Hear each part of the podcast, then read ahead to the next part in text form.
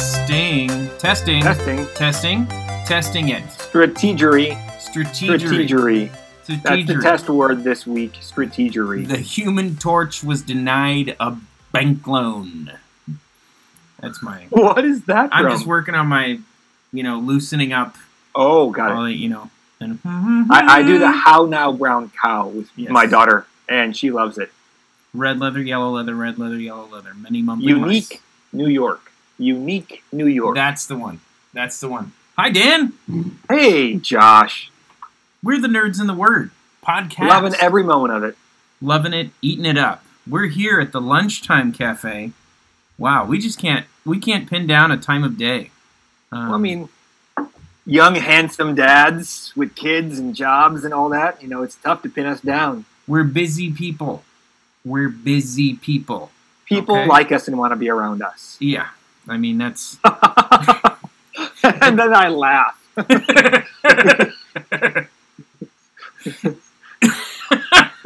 nothing incites laughter like that. Uh, hmm Man, well, I have a question for you, Dan. please.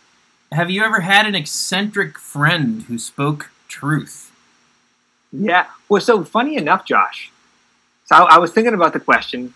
It has know, to be someone other than me. Well, so I think, so from the perspective of many of my friends in college, it's me.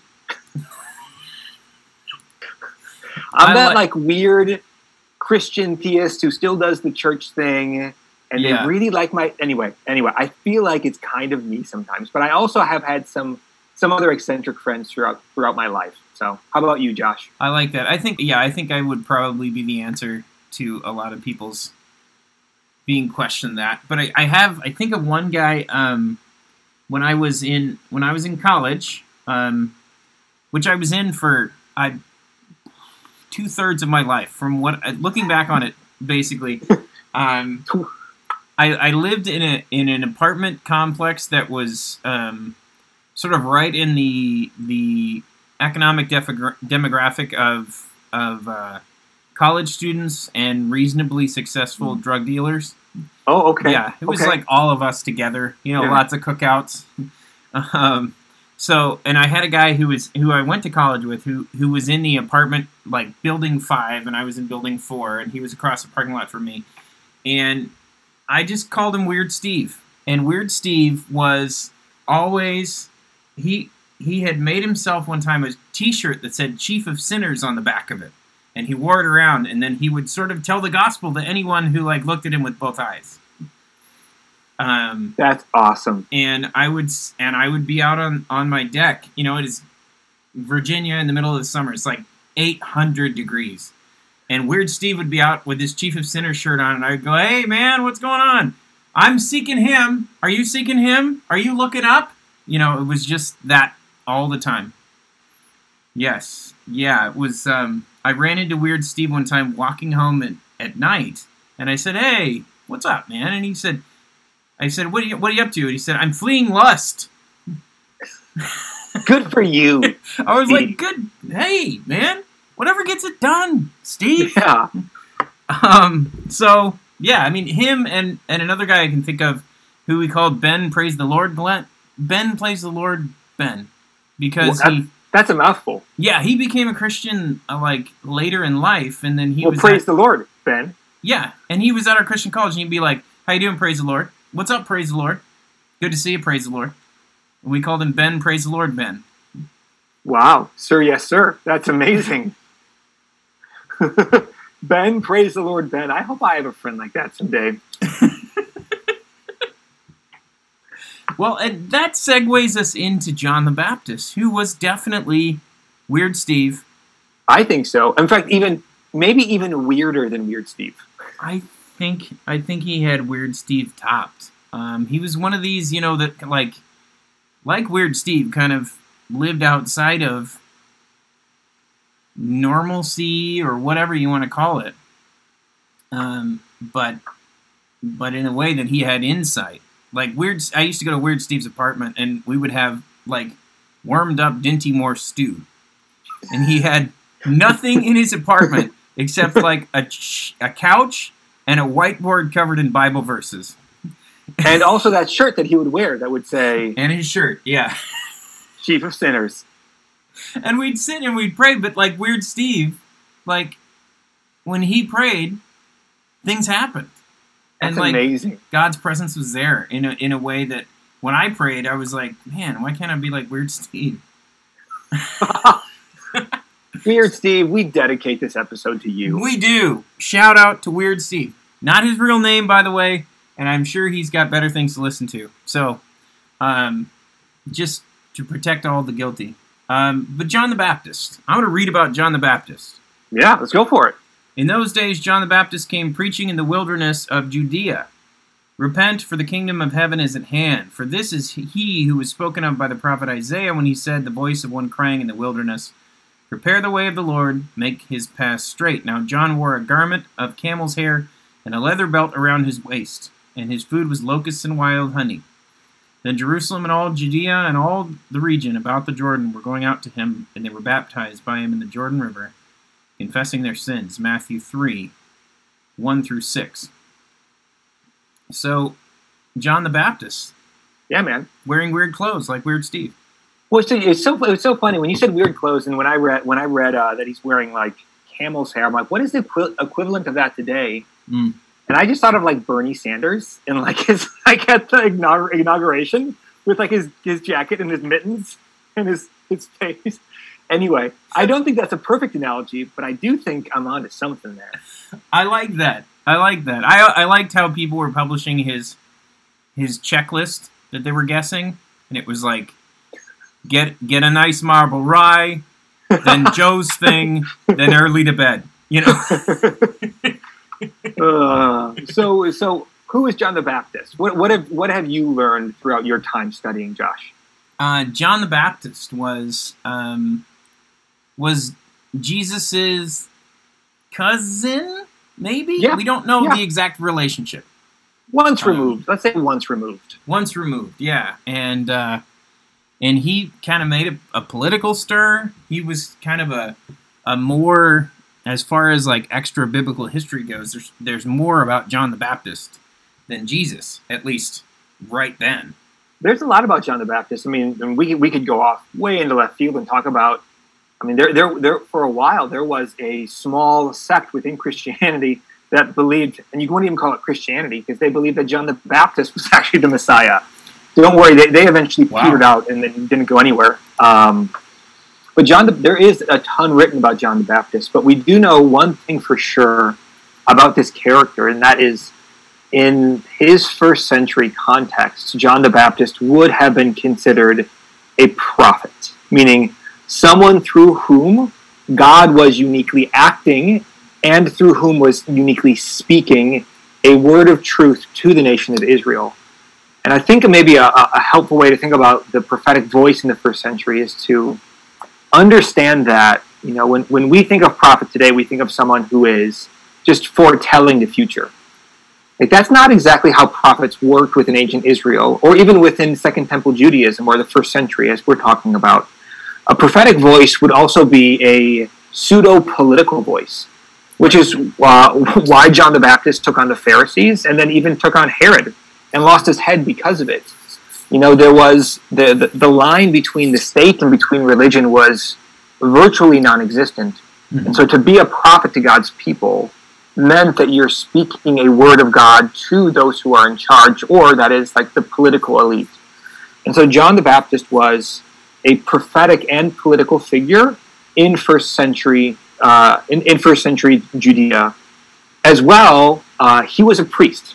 And so we, we know this uh, from the Gospel of Luke that his father Zechariah was a priest, and the priesthood was hereditary, meaning that you, you didn't apply to it like you like you, you can't apply to it like you apply to you know Red Robin or a pastor job or a pastor job. It's not like none of like none of that happens. Like if you're not born into the family, you don't belong within that guild. Right. And so, and as well, if you're born into that guild, you don't really get to choose to not be a part of that guild. Like you're just brought up into it. And so John, from a very early age, would have been consumed with purity standards. What kind of food do I eat, and when, and where? When do I wash before I eat? How do I wash after I eat? When do I say my prayers? Sure. Like how often do I wash my clothes? All that stuff. John John would have been consumed with purity ritual simply because to be a priest capable of going into into the temple, you had to be on top of all of the different purity standards that were there. It was the family trade, right? I mean, he grew up around Yeah. it. Yeah, it was, it was, yeah, it was what he knew. What he knew, probably his default position. Well, I mean, it's like it's like it's like growing up the son of a dentist and then like having really poor dental hygiene. Like that just doesn't happen. You know, like if you're the son of a dentist, you're flossing at age like one. Like the second you get your first tooth, you're flossing. Like it it it, it was just part of it would have been part of his his upbringing, and this helps us understand why John the Baptist was baptizing people in the Jordan River hmm. that had to do with some purity ritual, and we'll get into that a little bit later. But as we think about the character of John the Baptist, the, the, the Bible, or if, if, if all we know is the Bible, it becomes very easy to assume that John the Baptist is just this completely unique, kind of crazy prophetic priestly guy, Right. and there's no one else like like him at all. yeah. And the, the, the weird thing, Josh, is like that's actually just not true. Like John the Baptist was weird, but he was not unique in taking people to the Jordan River Hmm. in order to do something prophetic. And so there is a, another man that we know from the book of Acts, chapter 5, and as well we know about him from uh, Josephus. His name was Theudas. Uh, he was an Egyptian, probably. And this is what Josephus records about him. And so with with Matthew 3, 1 through 6 in our mind, where Matthew talks about John the Baptist preparing the way of the Lord, let's now hear the way that Josephus describes this guy named Theudas, who is a character that is at least parallel or akin to John the Baptist. And this is what Josephus writes It came to pass while Cuspius Fadus was pure curator, pure, well, procurator of Judea, that a certain charlatan whose name was Theudas persuaded a great part of the people to take their effects with them and follow him to the Jordan River. Look at that. For he told them that he was a prophet, much like John the Baptist, and that he would, by his own command, divide the river and afford them an easy passage over it. Many were deluded by his words. However, Fadus did not permit them to make any advantage of his wild attempt, but sent a troop of horsemen out against them. After falling upon them unexpectedly, they slew many of them and took many of them alive. They also took Theudas alive, cut off his head, and carried it to Jerusalem. Okay, I know, right? There, Wow. And so let, let, let's let's just begin by asking ourselves this question. which So- Cuspius was this? Was this big Cuspius or little Cuspius? I get. I know so many Cuspii. Yeah, uh, I wish I wish I had a smart joke to come up with that. I'm not quick enough. Um, Anyway, yeah. So yeah, creepy, dark. I mean, heavy stuff. And somebody who would have been in in the a contemporary of John the Baptist, or not too yes, long very before close. him. Very very close. Mhm. Uh, and so let's ask uh, let's ask, ourselves this question, Josh. Why the Jordan River? Like why? Yeah. So like so th- this is this is what Josephus says. Um, for he told them that he was a prophet and that he would, by his own command, divide the river. hmm Why would a guy like Theudas go to the Jordan River to rally people to himself? What other biblical stories involve the dividing of the Jordan River? Several of them. Yeah. I mean, it, you think of uh, the Exodus being probably the most like Mhm. operative. Um, you know, Moses coming out to divide the Jordan River and or divide not the Jordan River, but Yeah, yeah.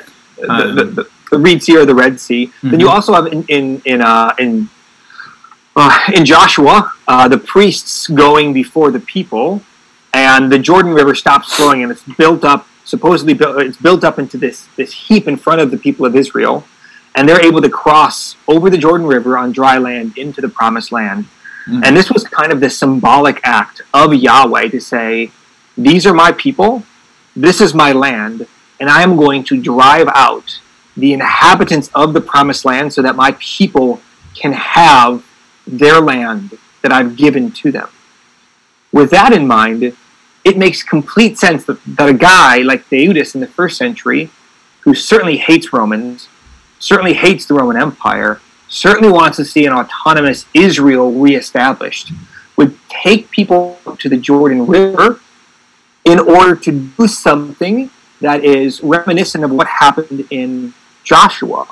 In the same way that the priests in Joshua divided the river, so now does Theudas think that God is going to do something with him where the Jordan River is going to divide. This, this rabble that's with him is going to cross over on dry land. Everyone's going to hear about it, is going to rally to his cause. And look at what's going to happen. They're going to just kick all of Rome out of the promised land. And so this is Theudas in some ways trying to kickstart a. And we, again, we don't know if he was a messianic figure. We just know he was a prophetic figure. But this is a prophetic figure trying to kickstart a military conquest of, uh, against their imperial overlords, let's say. Mm-hmm. Um, like that's that's who Theudas is. That's the narrative that he's operating out of. Now, let's compare and contrast that story with John the Baptist. Mm-hmm. Do you think that's the story that John the Baptist is operating out of? Well, absolutely not. I mean, he he um, he didn't he didn't promise um, gimmicks. No. Um, and he quite specifically put people under the water. um, like he never said it was going to not be there. Um, but as far as like the background of the Exodus, um, the you know the Israel story informing what he was doing, absolutely. Yeah, and so like think about it from a, a, a, a so he's baptizing people. Baptize to be baptized is by nature a symbol of ritual purification. Right. But John, John the Baptist wasn't just concerned with the the purified hands of Israel. And so, like, just think about Psalm 24 4, for instance, that says, Who can ascend the mountain of the Lord? He who has clean hands mm. and a clean heart. Right. And so, very popular in, in, in first century dialogue like was the question of like why on earth did Israel lose the promised land to begin with? And it's because they were impure. And so you have groups like the Pharisees, groups like the Essenes, who just focus completely on external purity, purity of the hands. Right. John the Baptist takes people out to the Jordan River and then baptizes them at the Jordan River, at the very place where God began to liberate his people and give them a promised land, except that John the Baptist isn't trying to prepare them for war, he's trying to purify their hearts. Mm. He knows that Israel need, needs clean hands, and by and large, Israel was very good at keeping external purity laws. But there was something about the human heart that John the Baptist knew was off, which is, which is why he taught such a radical, what I would call a gospel ethic. And so we know from the Sermon on the Mount that Jesus says, like, if you have two tunics, give one away. Well, where did Jesus learn that from? Yeah. John the Baptist. Yeah, it, honestly, it, it, I, I, forget what gospel it is. I want, like off the top of my head, I'm going to say it's Matthew. Uh, but like John, like John the Baptist is the one who initiates that that kind of ethic. If you have two tunics, give it away.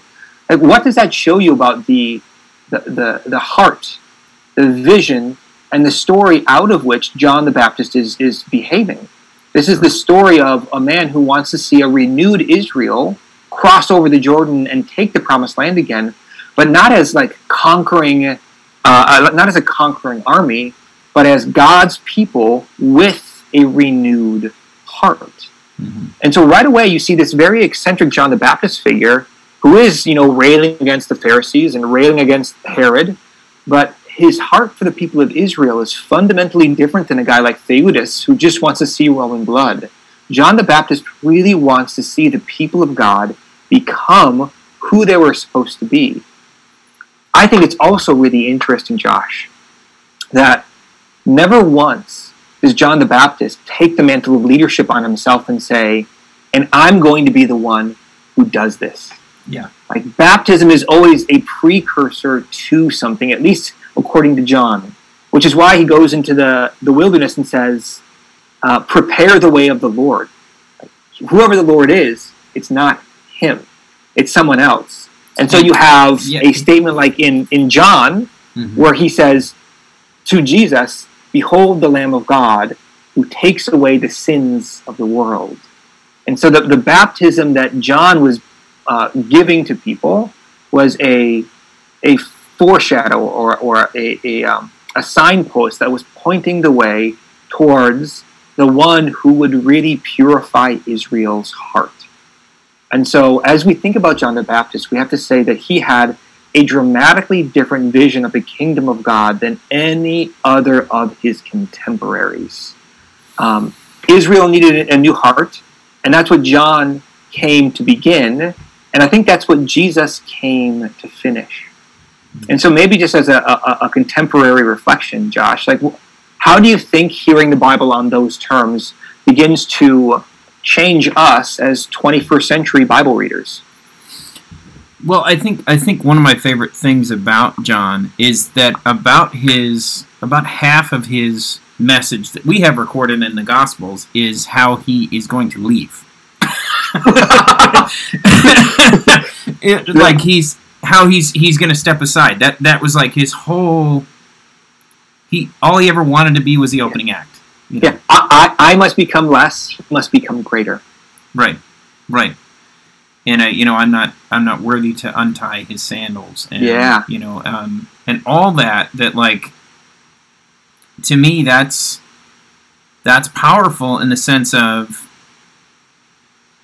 when when God becomes present in a in a situation, in a church situation, that kind of thing. Um, can we step out of the way of what God is doing, or do we need to speak for Him and take mm. over and and steal the spotlight back on ourselves? You know, um, and that's you know that's what's that's what's interesting about John, and that's what I love about John. His his his walk away from um, he's never fit into society, and he never mm. wanted to. He's always mm. he's he's disrupting it and he disrupts the whole narrative of like you're saying you know this is how a prophet looks. Well a prophet is someone who comes from the outside shocks everything rattles everything mm-hmm. and then they start a movement. And mm-hmm. all he did was get everybody to himself and go he's over there. And then he left. Well it, it, it's so interesting. And so like if you look at theudas and how the roman empire treated theudas like they immediately saw this guy's a threat. We need to take him out. Right. like before he gets momentum we need to take him out. Right Rome was equally as aware of John the Baptist, and they saw him, and they're just like, dude, just bathing some people, like getting clean. Like that's, you know, the, the Roman Empire has less bo. Thank you, John the Baptist. I appreciate yeah, that. Yeah, that's right. That's right. Uh, and so, like John comes and like he is a he is at the same time a critique of the empire without necessarily appearing as a immediate threat to the empire. Right. Um, and I think I think as Christians we can like we can learn from that kind of balancing act hmm. where you know we, we we we look at our surrounding context and we're able to critique it at times. And yet our context never looks at us and says you know off with their head. These are these are people who don't don't belong with us. And so you know i think john the baptist was capable of walking some pretty pretty fine lines when he needed to of course until he really got angry and let his mouth get the better of him, and then then Herod, you know, he obviously knew how to handle himself. Hmm. Um, diplomatically is probably not too strong a word, but he had yeah. he had already, you know, developed that relationship. Herod was very sad when hmm. his own hubris and lust and everything else put him in the situation of I've got to save face by yeah. you know. Um, I didn't realize just reading this about this guy here that um, the the beheading was like standard practice for these dudes. You know, um, I mean, it was standard Roman execution as well, yeah. but um, it's just interesting that that this guy ended up there, and then John, you know, is yeah. like that's what you do with those guys. Um, so. So for me, I, Josh, I always feel really challenged by John the Baptist's view of purity, and that for John, it wasn't just about what you do externally; it's also about the narrative that is informing your behavior. And, you know, Israel could be absolutely clean by priestly standards and yet absolutely recalcitrant and hard hearted towards those who don't know God. And I think, you know, as a follower of Jesus today, I can fall into the same the same habits where uh, on the outside, by all appearances, I look like I am absolutely following, you know, the one God. I'm following Jesus. And yet, what's happening in my heart is not the narrative of the gospel. It's not the narrative of the kingdom of God, or at least it's not as pure as it could be. And I, I, I find myself coming back time and time again, asking myself the question, like, not only is my not only are my hands clean and pure, or not only is my external behavior clean and pure, but also is my heart. Like, is is the imaginative world I'm behaving out of a clean, pure vision of God's kingdom? In which case, um, like, I, I, just, I just I feel like that, like that that's the, the, the call of, is that that's the call that God has put on my heart, is that I, I, I need to continually reform and to repent so that God can can so that yeah God can put a new heart inside of me. And I think that that John the Baptist rings the bell in terms of pointing uh, uh, at least in terms of putting his finger on a problem but he never himself pretends to be the solution as you said Josh he's always pointing to Jesus and I, I, as a as a as a follower of Jesus I just have to come come back continually to this reality that whoever gives me the clean heart, it's not me. It's certainly not John the Baptist. It's it's it's the the one John the Baptist was pointing to, the true Messiah and the true King. And I think that's a, a challenge for all of us. Pax Humana. Cheers.